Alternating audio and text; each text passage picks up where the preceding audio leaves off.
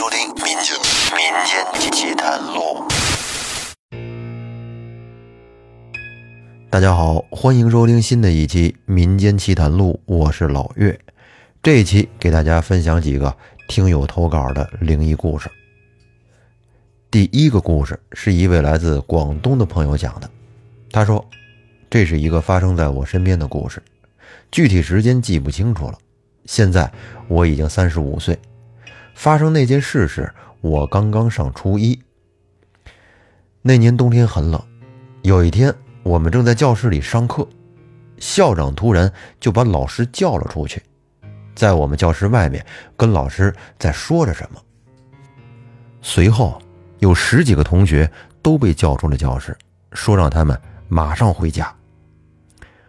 我们班同学当时都不知道发生了什么事情，直到周末回到家里才知道，那几个同学的妈妈全部沉船溺亡了。然后我就问我爸具体是怎么回事，我爸说事情是这样的。那时候农村都是以种菜种米为主，前一天把菜收拾好，第二天天一亮就去集市上卖。那会儿没有桥，过河只能坐船，而且天没亮就得去岸边等船。那天早上五点多钟，十八个妇女坐上了那条船，加上一个开船的男的，总共是十九个人。可是不料，船开到河中央的时候，突然破了个大洞，只见那河水正大片大片的往船里冒。那条河的水可是很深的，于是船上的人便都开始大声的呼喊呼救。可是当时时间太早了，离岸边也很远，谁都听不到。那些落了水不会游泳的妇女在水里挣扎了不到几秒钟就沉入了江里。十九个人里只有两个人获救，一个是开船的男人，另外还有一个妇女。这位妇女就是这故事里面最奇怪的一点。据她家人说，在沉船的前一天早上，她在江边洗衣服，突然就看见江中间有一艘船。她当时还算了一下人数，船上刚好十八个人，而这十八个人都穿着红袍，帽子也是红色的，还正在吹唢呐喇叭。当时他也没在意，还以为是对面村子里有人落水了在喊魂。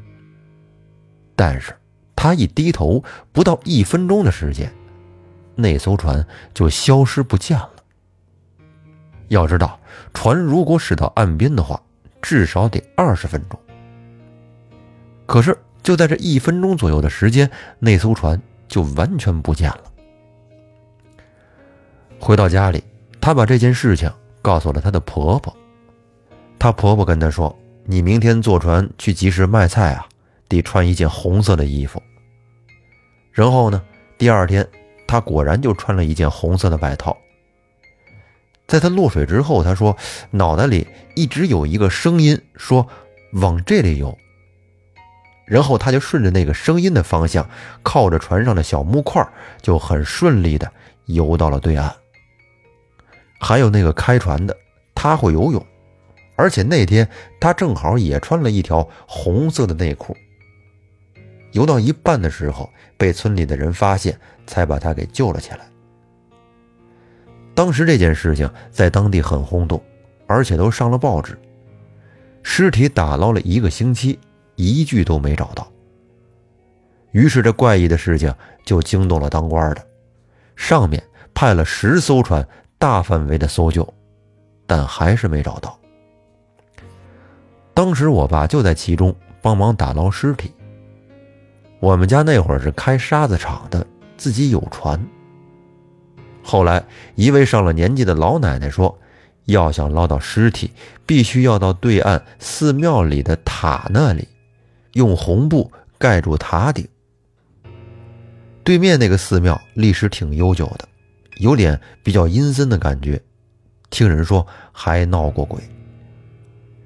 那个寺门正对着江里，寺里面那个塔有十八层，塔尖正指着江河中间的位置。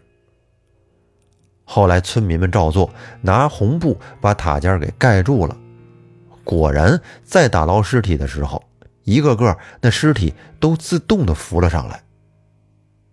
但是最后呢，还是有一具尸体却怎么都找不到。这起事故造成了太多的家庭悲剧了，也包括我。我爸就是因为这次事情也意外地走了。还有一些死者家属，他们也是莫名其妙的去世了。这其中还有我的同学。村里老人说，这是他妈妈把他接走了。那这位朋友分享的故事呢，就这么多。真是一起悲剧啊，一场事故可以导致十多个家庭从此支离破碎。通过这个事儿呢，让我想起了前段时间东航那起坠机事故 M U 五七三五 啊，当时飞机上一共有一百三十二人，全部无人幸免。这个事故在刚出的时候热度还是很高的，引起了很多人关注，但是到后来就没有什么后续的消息了。一百三十二人，这背后是一百多个家庭啊，他们在今后的生活当中将要承受多么大的伤痛。这可能是活着的亲人一生都无法抹去的深深的伤痕。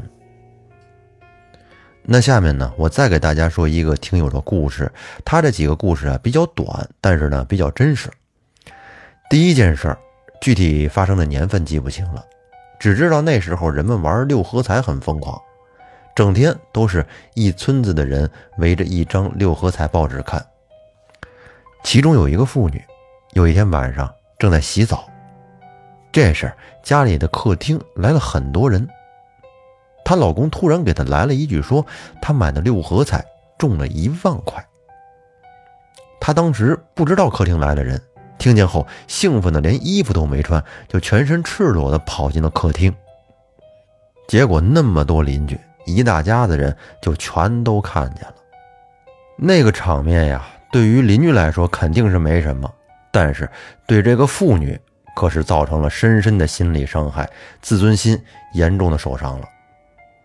事后呢，她是越想越伤心，觉得自己没脸见人了，于是就在家门口的树上上吊死了。从那之后，她三岁的女儿就整天坐在门口那棵树下面，嘴里头总是嚷嚷着妈妈妈妈。大人问她的时候呢，她说妈妈在她旁边跟她说话呢，妈妈在哭，妈妈抱着她之类的。这是这位朋友第一个经历。第二个是他一个同事的故事。这个同事是肇庆人，长得很漂亮，爱打扮化妆，都已经四十岁了，但是呢却长着一张二十岁的脸庞，而且还交了一个九零后的有钱男朋友。